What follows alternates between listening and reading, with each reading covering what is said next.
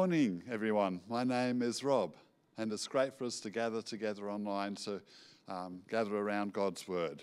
Our reading today comes from First Corinthians chapter eleven, starting at verse seventeen. And I'll give you a few seconds to grab your Bibles or open your phones. So that's First Corinthians chapter eleven, verse seventeen.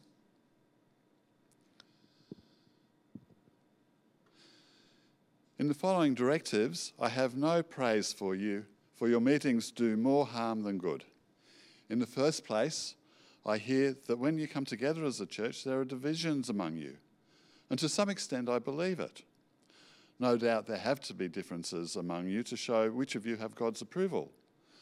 So then, when you come together, it is not the Lord's supper that you eat. For when you are eating, some of you go ahead with your own private suppers. As a result, one person remains hungry and another gets drunk. Don't you have, have homes to eat and drink in? Or do you despise the church of God by humiliating those who have nothing? What shall I say to you? Shall I praise you? Certainly not in this matter. For I received from the Lord what I also passed on to you. The Lord Jesus, on the night he was betrayed, took bread. And when he had given thanks, he broke it and said, "This is my body, which is for you. Do this in remembrance of me." In the same way, after the supper, he took the cup, saying, "This cup is the new covenant in my blood. Do this whenever you drink it in remembrance of me." For whenever, whenever you eat this bread and drink this cup, you proclaim the Lord's death until he comes. So then, whoever eats the bread or drinks the cup of the Lord in an unworthy manner will be guilty of sinning against the body and blood of the Lord. Everyone ought to examine themselves before they eat of the bread and drink from the cup. For those who eat and drink without discerning the body of Christ, uh, eat and drink judgment on themselves.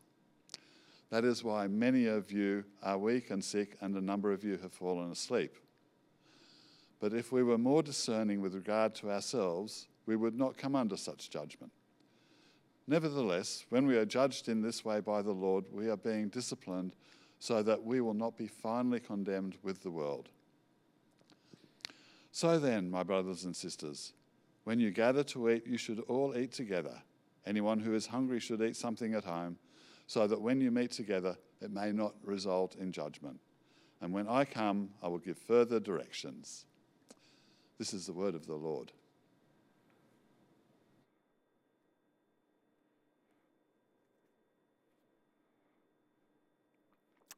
Well, hello there. Uh, it is uh, great to be joining together in this. I hope you're having a good day, good morning, wherever you are joining in from. Hope you haven't yet had to resort to a homemade haircut, thanks, thanks to lockdown. Uh, unless, of course, your regular haircut is a homemade haircut, in which case you are sitting pretty. Uh, Hope you've got a Bible with you today uh, because uh, this is such an interesting little bit of the Bible for us to look at and learn from today. Imagine for a minute uh, that you went today to find the link for this live stream. And instead of finding one link, you found two links. Uh, one link for those who are age fifty and older, and another link for those who are age fifty and under. Imagine if that's what you found today. How, how would you feel about that? Or imagine uh, if you found two links, one for those who voted Liberal and one for those who voted Labor. How's that going to make you feel?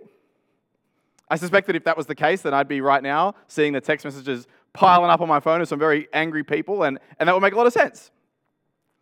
Uh, or imagine the, the Zoom that we're going to join in together after this. Imagine we all jump on Zoom, and I start breaking us up into the breakout groups, and uh, there's two breakout groups today. One for those upstanding citizens who live in Lawson, and then another for all the rest of the rabble who live in the other villages. You know, how are you going to feel about that? Or let's really up the ante. Imagine lockdown has ended. I know it feels like it's a long way off, but it's got to end sometime, right? Lockdown has ended. You start coming back into church here, and you walk in, and you've noticed that a wall has been built down the middle of the auditorium. And there's a sign, men on the left, women on the right. How are you going to react to that? You're going to react to that with absolute outrage, aren't you? There's going to be a riot. I'm going to get letters written to the bishop, and that would all be totally fair and justified, because we know that we are the people Jesus has brought together. We are the people Jesus has, has pulled from left, right, and center and made into one family, one body, because there's only one Savior. We're united around Him.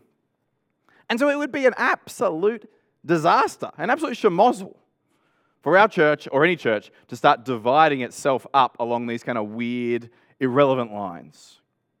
It'd just be crazy for us to start rebuilding the walls that Jesus worked so hard to pull down. It would be a disaster. And that is exactly the disaster that we see that the church in Corinth had wandered straight into. In the church in Corinth, they started to put up a barrier between members, and it was about the Lord's Supper.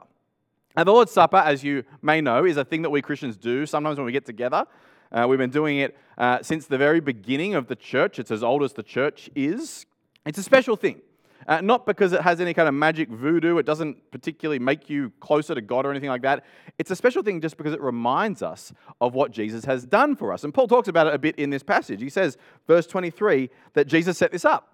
That on the night he was betrayed, Jesus took some of the bread and some of the wine that was sitting there at the Passover meal that he was eating with his disciples. And he said, this is an illustration of how his body was going to be broken for the disciples. And it's an illustration of how his blood was going to be poured out for his disciples. It's an example of how, how his death nourishes us spiritually in the same way as a bit of food nourishes us physically. And so, so Paul says, verse twenty-six, that this little meal that we eat, it's a proclamation. When we eat it, we're saying to each other that we trust Jesus. We're saying to each other that Jesus' death is the center of our lives. It's the thing that keeps us going. And Jesus has said, we should keep on doing this for as long as it takes until He returns. Now, this is supposed to be a meal where the unity of the church is on display. We eat one meal together because there is only one sacrifice, one Savior. He's the same sacrifice and same Savior for all who come to Him, no matter their background. Now, that's the idea behind this meal. But you read this letter, First Corinthians, and you discover that over in Cray Cray Corinth, they've started to undermine the whole idea behind the meal. Uh, they've started to make some parts of the meal exclusive. They're having a, a different supper for the rich members of the church compared to the poor members of the church. Now, let me read it for you again from verse twenty, just so you can get a feel for what's going on. This is what he says, verse twenty. So then, when you come together, it's not the Lord's Supper that you eat. For when you're eating, some of you go on ahead with your own private suppers. As a result, one person remains hungry and another gets drunk. Don't you have homes to eat and drink in? Or do you despise the church of God by humiliating those who have nothing? What shall I say to you? Shall I praise you? Certainly not in this matter. Now, you've got to realize that ancient churches used to meet in the homes of their members. They didn't have their own special buildings to meet in from the beginning. That took a, took a couple of centuries to get going before they got to that point. They would usually meet in the home of a rich person because the rich people had these big rooms that everyone could fit in. Poor people didn't have enough space to fit the whole church in. Uh, so far, so good. Makes sense. Meeting in a rich person's home. But over in Corinth, the richy riches of the church have turned the Lord's Supper into one of their dinner parties. And as they've done it, they've lapsed back into their old exclusive ways. You know, if you're a rich person, then you're not usually going to be in the habit of inviting the riffraff to come to your fancy dinner party. No, it's exclusive. It's for you and your rich friends. And they're bringing that exact same kind of thinking into church life. You can imagine on that night, people are rocking up at church, they're knocking on the front door, and they're being directed to two different rooms. One for the rich folk, one for the poor folk. It's a bit like when you line up to get on the plane, which is, I imagine, going to happen again someday. I don't know. Seems like a distant memory now. But but you get on a plane and you, you get to the, the entrance point, and are you turning left to go to the fancy bit of the plane because you pay big money to get in first class? Or are you turning right to go into economy because you're like the rest of us? It's that sort of division. The Lord's Supper is happening at this church, but it's being divided. Some people are getting together for a private banquet. They're filling their bellies. They're getting drunk. The other average Joes are being sent over there, and they're staying hungry. You know, maybe they're getting a little bit of bread, a little bit of wine. You know, technically, they're all meeting the same meal. But well and truly, it is divided between the haves and the have-nots. You know, between those who can afford gold class and those who can't afford to go to the movies at all. Paul hears about this, and he understandably rips into them for it. It's like, what, what are you doing? Verse eighteen, you are dis- divided. You are divided when you should actually be coming together. Or verse twenty-two, you are despising God's church. You're humiliating a bunch of people just so that you can honor a select few. Now, this is a massive misstep for this church. It's a massive misstep for any church. It would be a huge misstep for us at C V to uh, start dividing along these weird lines. I actually think the harshest criticism comes right at the very beginning of this section, verse seventeen. Here's what Paul says when he starts thinking about this whole topic. He says, in the following directives, I have no praise for you, for your meetings do more harm than good. Your meetings do more harm than good. Yikes. I mean, imagine if the same sort of thing was said about us and what we do together on a Sunday here at Central Villages. Imagine if people watched what we were doing and said, this is doing more harm than good. That would be heartbreaking, wouldn't it? Absolutely heartbreaking, because the whole point of what we're doing together is to make sure that we are doing good. We put in all this effort to run Sundays, to run church life. We do it. We serve hard. We contribute. We put in back-breaking effort because we want to see eternal good done. We want to see people getting brought to Jesus and built up in Jesus and then sent out for Jesus. That's the goal. But imagine if all of that came to nothing because of how we conduct ourselves when we meet. Imagine if all of your hard work ended up hurting people's relationship with God instead of helping it. Turns out that how you run your meetings is just as important as what you talk about when you do meet. How we meet is just as important as what you talk about when you meet. When Jesus spent his ministry years going from kind of town to town in Galilee and Samaria in northern Israel, he caused a massive stir for a number of reasons. But one of the reasons he caused such a massive stir is because of the way he went and spent quality time with everybody and anybody. He went and spoke to everybody and anybody. He went and ministered to everybody and anybody. Jesus went and called people from all sorts of backgrounds to come and follow him. That just wasn't the done thing. That's just not what you did, even as a religious leader. But Jesus goes and does it. Because he was insistent that his gospel, his good news, was good news for all people. That he was the one that all people needed. That there's no other way, no other plan B. If anyone's going to get right with God, it has to be through Jesus. And so he is very clear. Everyone needs to be able to come to me. And he shows it in his ministry. In a world where people were rather divided, Jesus says, unite around me. Unite around trusting me, because frankly, there are no other working alternatives. And he shows it in his actions. Tax collectors and prostitutes and Roman centurions and, and Jewish Pharisees, they never, never would have normally sat together. But they all find themselves coming and sitting with Jesus. And when his people started living in the exact same way, it was a powerful moment that changed the world. Going to church in the ancient world in those first few centuries would have been a very weird experience, because you'd enter that house and people would be mixing together who would never normally mix in regular society. I mean, I mean, why would a master choose to hang out with his slaves? Since the master, in their thinking, was above the slaves. Why would a man choose to go and hang out with women? Because in their thinking, he's above them. Why would, why would elders choose to go and hang out with spotty, annoying teenagers when they are above them?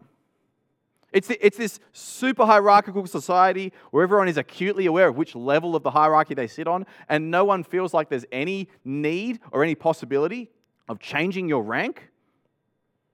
But then along comes Jesus, and he changes stuff. He changes your eternity. He changes your whole direction of your life. And he also changes your social life.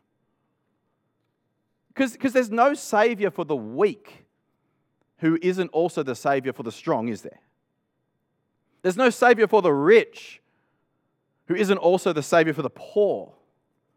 There's no Savior for women who isn't also the Savior for men. There's no Savior for the old who isn't also the Savior for the young. We are all of us united in our sin, and we are all of us united in our need for Jesus.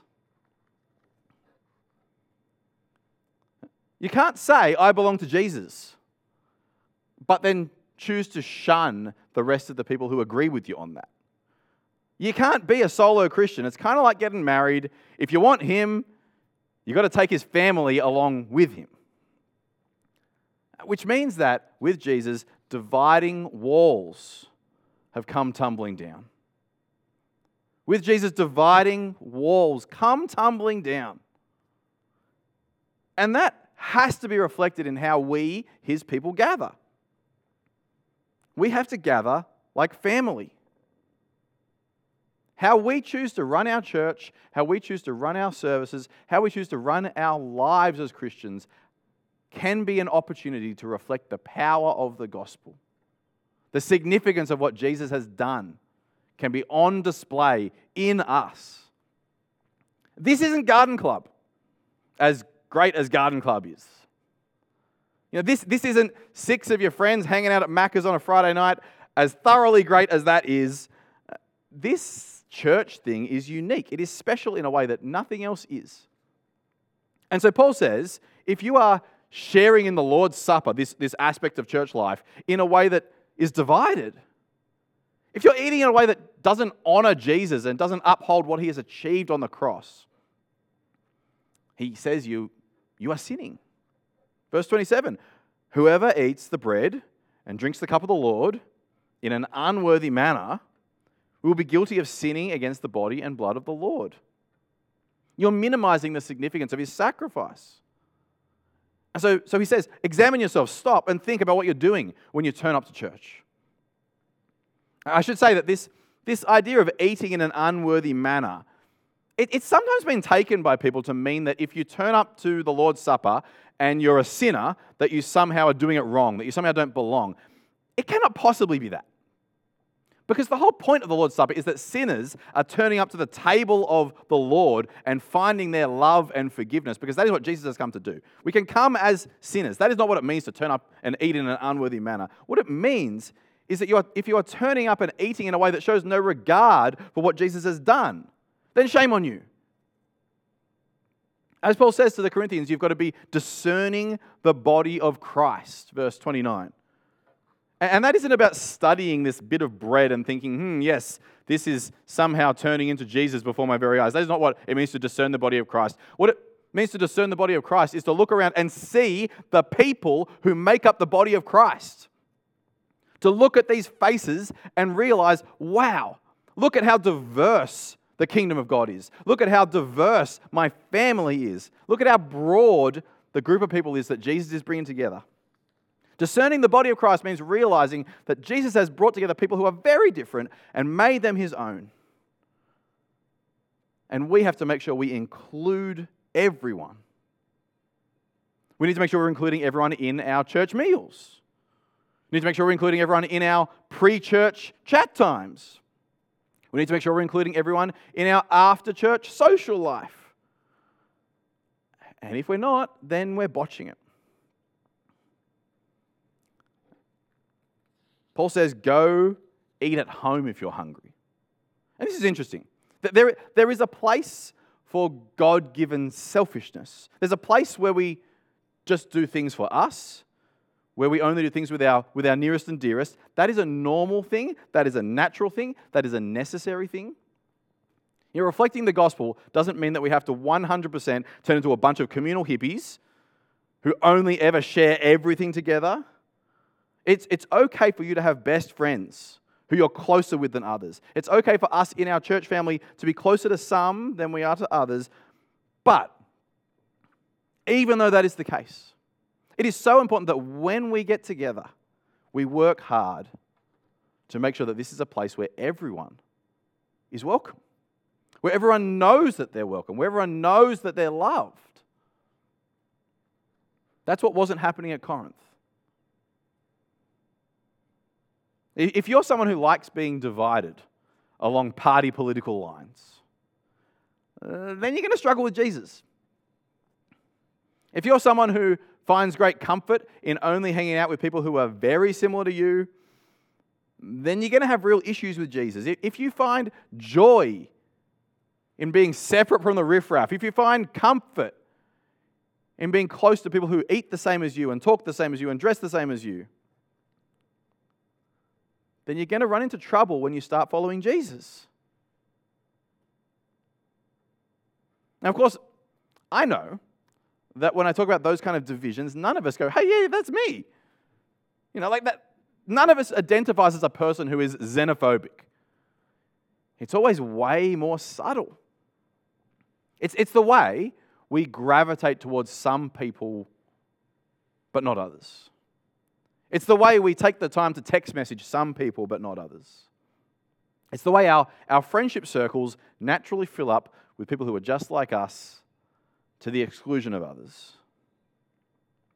So much of it is just subconscious. And like I've said, not all of it is terrible, not all of it is bad. There is a place for having a closer friendship with just a few, but we always need to ask the question of, are my actions, is my social life reflecting the power of the cross, the uniting power of Jesus? Or is it instead kind of making a mockery of it? I, I suspect that that's what's going on in Corinth. The, these rich Christians, they're, they're not maliciously choosing to exclude all of the poorer people. You know, I don't think it was some sort of a, a premeditated hate act. They're just not thinking. You know, they're, they're turning up to church and they're seeing their longtime buddies who are also rich. And so they're going, hey, let's go and do the same sort of stuff that we've always done as a rich bunch of people. Let's go and have our dinner party. They're just not thinking. And that's what we've got to watch out for as well, just not thinking. We, we've all got people in our lives with whom we have very kind of natural friendships. You know, they're the same sort of people who, who share our interests, and they're a similar age and stage, and and maybe we're close to them because we're family. Maybe we're close to them because we grew up with them. We all have people like that in our lives. They are our natural network.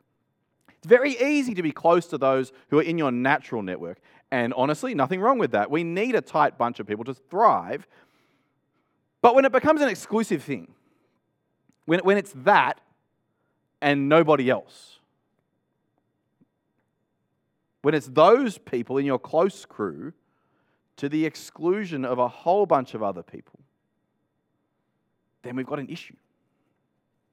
Especially when you, you take that kind of exclusivity to church with you. Because the church family is so much bigger than just those few people. And unless we work hard to deliberately and, and thoughtfully embrace people at church, even the people who we don't find ourselves naturally gravitating towards, then what's going to happen is that we will stuff up our church.